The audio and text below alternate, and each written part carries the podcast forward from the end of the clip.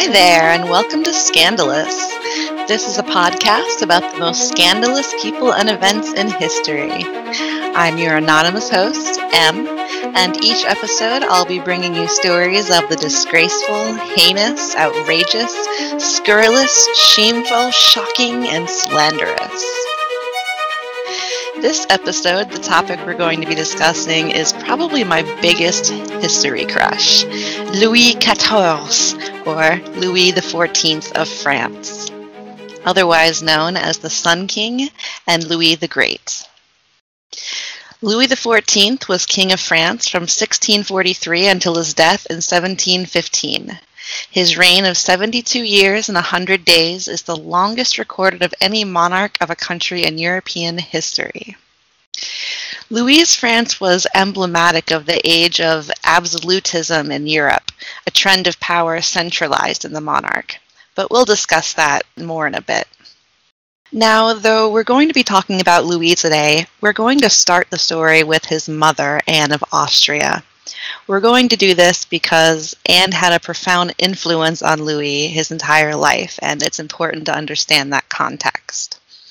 So, even though she was known as Anne of Austria, she was actually a Spanish princess and an Austrian archduchess from the House of Habsburg.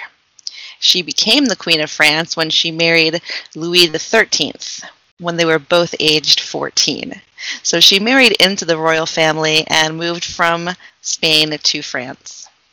Anne may end up getting her own episode because she had quite a few scandals in her life, some of which we will cover here as they influenced the life of Louis afterward.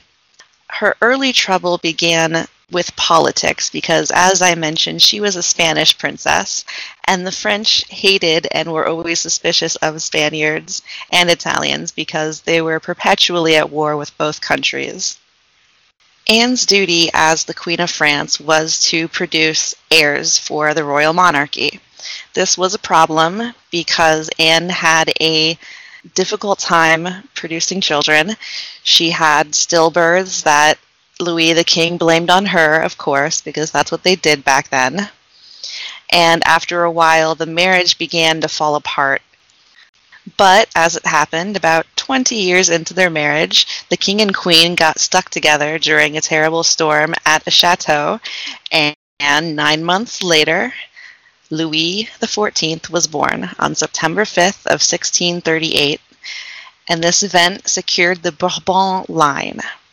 By this point, Anne was 37, which was incredibly late to be giving birth in this period. Due to this length between their initial marriage and her first pregnancy, the court gossiped about the legitimacy of the princes, if they were really Louis's sons.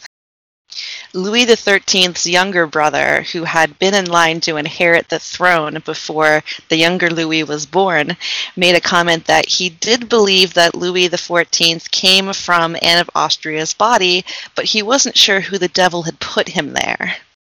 Though it was considered quite a miracle at the time, Louis XIII made a comment that it wasn't a miracle that children should be produced when a man sleeps with his wife. And 15 months later, Anne became pregnant again. This time on the 22nd of 1640, Anne gave birth to a second son, Philippe, Duke of Orleans, who founded the modern House of Orleans, which still exists to this day. Philippe will definitely be getting his own episode because he was completely fabulous and very scandalous. And unlike many royal siblings, even though they had their disagreements, Philippe was always loyal to his brother. Now we're going to talk about how the boys were raised. They were raised in a very Catholic country by very Catholic parents. Their mother, Anne, especially, was incredibly devout and very serious about her beliefs. Louis was raised to believe that his will was the will of God and he was God's representative on earth. Even little Philippe his younger brother, was instructed by Anne to call his older brother his petit papa, or little father, so he would always remember that though Louis was his older brother, he was also his sovereign, his king, and his superior. Unlike most royalty of the day, Anne was very sentimentally interested in her sons and incredibly involved in their lives. At a time when many an aristocratic lady happily gave her children over to a governess and tutors to raise, Anne spent hours every day with her boys and successfully built a sort of domestic atmosphere for their childhood. Louis would foster a desire for this same domestic bliss in his adult life. Anne was an extremely pious woman, as I mentioned, gentle and caring, and she taught her sons the utmost importance of manners and above all to act with polite courtesy to everyone. Louis would indeed never become the type of king who yelled at servants or made scandalous scenes in public. Always the gentleman and master of his emotions, Louis was ever gracious and polite to everyone. He was the kind of man who, in his most violent rage, broke his own cane in half so he would not be tempted to use it. He was the kind of king so confident that he didn't need to threaten. If one stepped over the royal line, as one of his chief ministers did at one point, Louis only charmingly responded by tapping his forehead and pronouncing, I have always thought you were mad, and now I know it. He was a king so convinced of his utter authority that, when it was discovered that someone had stolen the gold fringes from his royal bed, Louis's only response was to murmur incredulously, What insolence! The fringes were subsequently returned, with a note from the thief. Take back your fringes. The pleasure is not worth the bother. My compliments to the king. Louis would search for the rest of his life for another woman he could admire and love as much as he did his mother. Upon the king's death in 1643, the four-year-old Louis was crowned King Louis XIV of France. He was obviously too young to rule at this point, so he couldn't reign until he reached what was called his majority. Anne ended up being named regent and basically ruled the country in his name. This was quite a coup because Louis XIII hadn't wanted Anne to have that much power. He just simply didn't trust her. But after he died, through her own political machinations, she was able to be named regent. And it was lucky for Louis that he had a mother who cared so much about her son's crown, because it was soon going to be in peril. The Fronde was a series of civil wars between the nobles and the monarchy of France between 1648 and 1653. It became so bad at one point that the royal family actually had to flee Paris, and they weren't able to return until royal authority was reestablished. France was perilously close at points to becoming a parliamentary monarchy, which was happening over in England at this same period. But after the chaos of the different sides battling it out during this civil war, the strength and solidarity of an absolute monarchy suddenly became more popular among the people of France.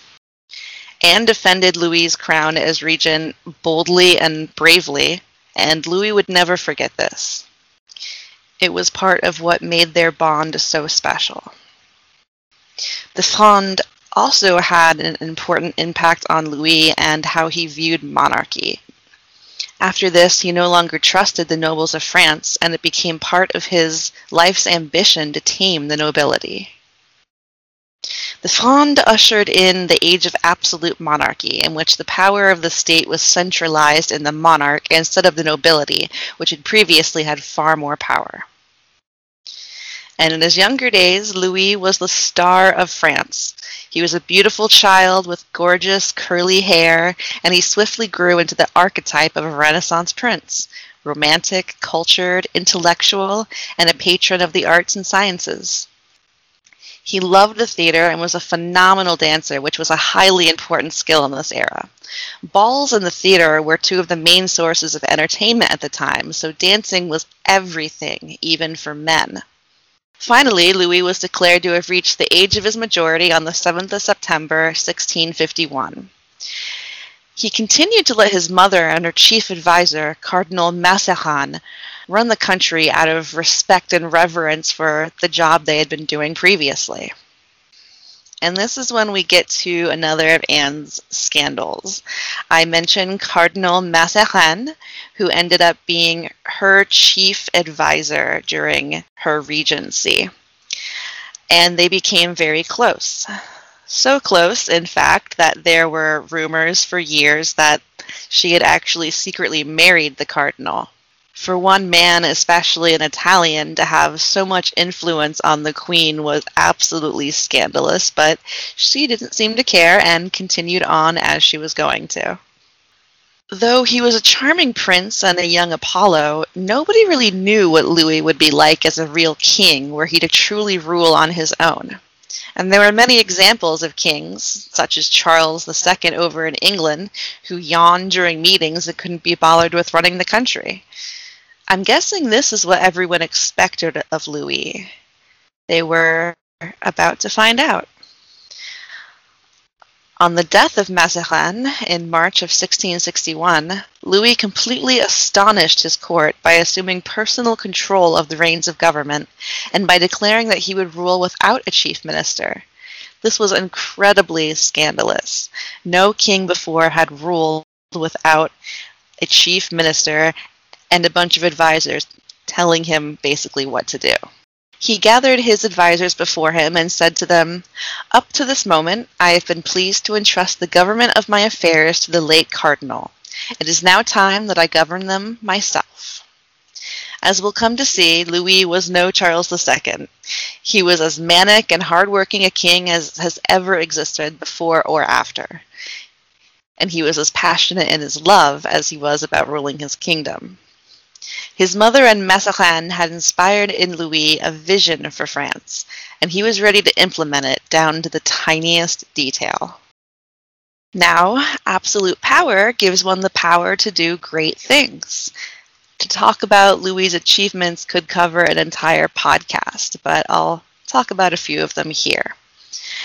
Much of Paris and French culture that we know today is a creation of Louis XIV. His influence is felt still in modern times, from the beautiful buildings and wide streets of Paris to the fashion industry as we know it today. Entire industries sprang up to supply his sumptuous royal court and the luxuries they all craved. Louis and his subsequent mistresses were all patrons of the arts and sciences, which had the effect of establishing a mini golden age of art in France. Some of the artists Louis patronized in this period you may recognize include Molière, Racine, and the composer Jean-Baptiste Lully, who dominated French Baroque music of this period. Voltaire said that Louis XIV gave greater encouragement to the arts than all of his fellow kings together. He helped make France the new center of culture in Europe. Louis also rebuilt much of Paris and tamed its populace with the first effective police force. He also lit it up at night with torches throughout the city, which made it the first city to be lit at night, which is why it is known as the City of Lights. Though we're eventually going to talk a lot about Louis's many sexual adventures, first we're going to talk about his only real true love, the only one that lasted throughout his adult life, and that is the Palace of Versailles. Versailles was originally a royal hunting lodge in the countryside near Paris. Over decades, Louis transformed it into one of the world's most glorious palaces. See, what Louis imagined was grand. It was beyond anything anyone besides an absolute monarch could imagine and then will into existence. Let me tell you a bit about the palace. Just a few random factoids. So first of all, just remember that everything used to construct and decorate the palace was created in France. Arguably its most famous room, the Hall of Mirrors, within the palace, has a total of 357 giant mirrors. Now, at the time of the palace's construction, Venice had a monopoly on making mirrors. To combat this, Venetian artists were lured to France to create the mirrors there. The gardens of Versailles covered more than 30,000 acres, having 400 sculptures and 1,400 fountains. When the palace was fully operational, around 5,000 people, including aristocrats, courtiers, and servants, lived in the palace. More than 35,000 workers constructed the palace, and the gardens alone took 40 years to build. Some estimates say that the annual cost of maintaining the palace would have been anywhere from 5 to 25 percent of the French government's income.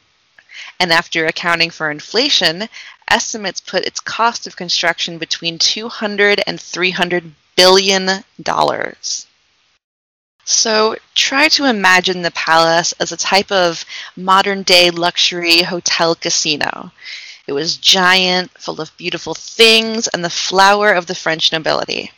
So completely busy and full of entertainment that it becomes a world unto its own. In 1682, Louis moved his residence from the Louvre Palace in Paris to the Palace of Versailles. It became the official residence of the royal court of France. So keep in mind that a large portion of Louis's reign in this story takes place in the palace as it is being built and constantly refigured. And this palace was scandalously expensive, obviously. And nobody wanted this thing except for Louis. Nobody truly understood the point of it except for him.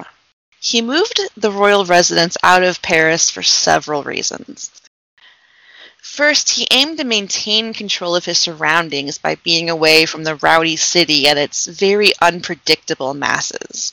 This also served as a separation of himself from the common people. His majesty was enhanced by this distance, which made him seem more unapproachable, more godlike, and less human. At the same time, he created new court etiquette, which meant living his life almost completely in public, making himself into a sort of modern day celebrity with adoring fans constantly surrounding him.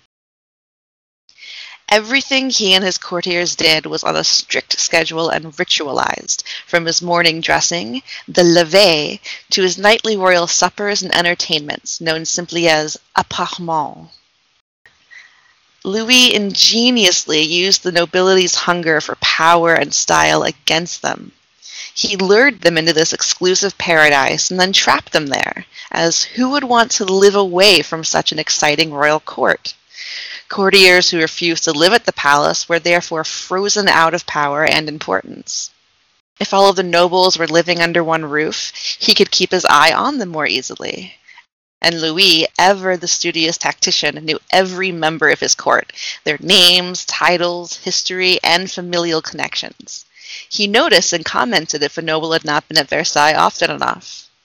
I do not see him often was one of the gravest insults the king could give to an aspiring courtier. This was all genius because the nobles couldn't rebel against his authority if they were busy squabbling with themselves over matters of precedent and who was closest to the king. They couldn't afford to outfit armies if they spent themselves into poverty attempting to outdo one another in refinement and luxury. And all of this enhanced spending and focus on competitive luxury was subsidizing the French markets and industries Louis was trying to create. But what a miracle! If you did happen to spend all of your money to keep up with the Versailles lifestyle, the ever generous Sun King was there to give his nobles loans from royal funds. And once the nobles were in Louis's debt and could be ruined by him at any moment, he practically owned them. And it worked. The nobility of France were subsequently tamed and slowly domesticated by one man with a vision. Well, at least during the lifetime of the king, anyway. While political intrigue is interesting and all, we're finally at the really juicy part of Louis' story his love life. Now we get to talk about his many mistresses and scandalous sexual liaisons. Louis' story can basically be told through the timeline of his many sexual and romantic interests, so that's how I'm going to tell it. Though we know that Louis would eventually grow into a great king, we're going to take a little step back in time to his glorious youth, for it was in this period that Louis was introduced to the, shall we say, sensual arts. Queen Anne was worried about her young teenage son. She was worried that he would be plagued by sexual dysfunction, as his father had been, or the unfortunate circumstance of him falling in love with an unsuitable young woman. Therefore, the queen encouraged her good friend, Catherine Belliere, the Baronne de Beauvais, to deflower the 15 year old king. Catherine was not beautiful. She was actually known as One Eyed Kate, as she was indeed missing one eye, and she was much older than the 15 year old king but she was trustworthy and willing. and this attention was apparently not unappreciated by the young king, as their affair lasted two years, after which the Queen Dowager awarded Bellière with an estate and a pension. In these days, this early seduction, as we'll call it, would be incredibly problematic considering Louis's age.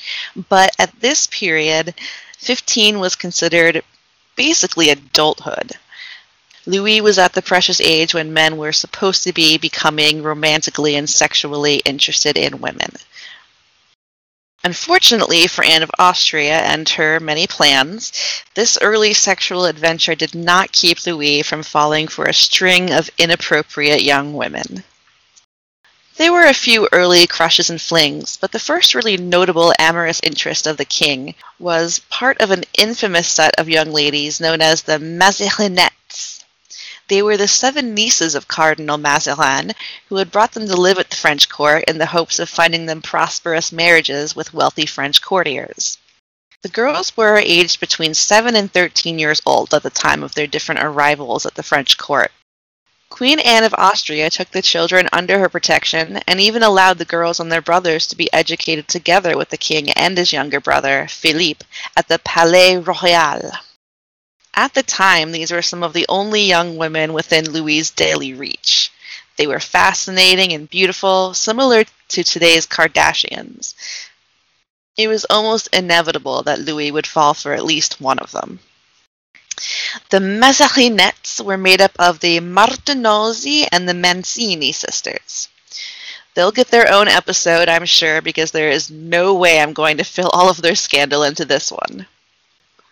The sisters were Anne Marie and Laura Martinozzi, and the Mancini sisters, Victoire, who was sweet natured and wise, Olympe, who was Louis's same age and a famous charmer, Marie, Hortense, who would eventually become a mistress of Charles II, and Marianne, who loved poetry. Louis's first flirtation was with Olympe, who had adorable dimples and, in the contemporary description used over and over for the great beauties of this era, she apparently looked like an angel. It's unsure how far Louis actually went in his gallantries with Olympe, but her known character certainly doesn't preclude a full physical affair with the young king. Alas, we will never know. It was different with his next interest. Olympe's younger sister, Marie, the least beautiful of the Mazarinettes according to French court opinion and the girl's mother, apparently.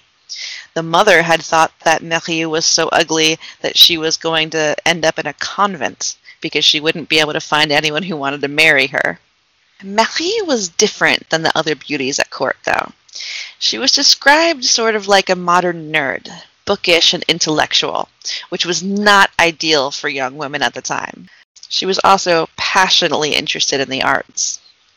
Unlike many of the gorgeous but vapid young courtiers, Marie was interesting.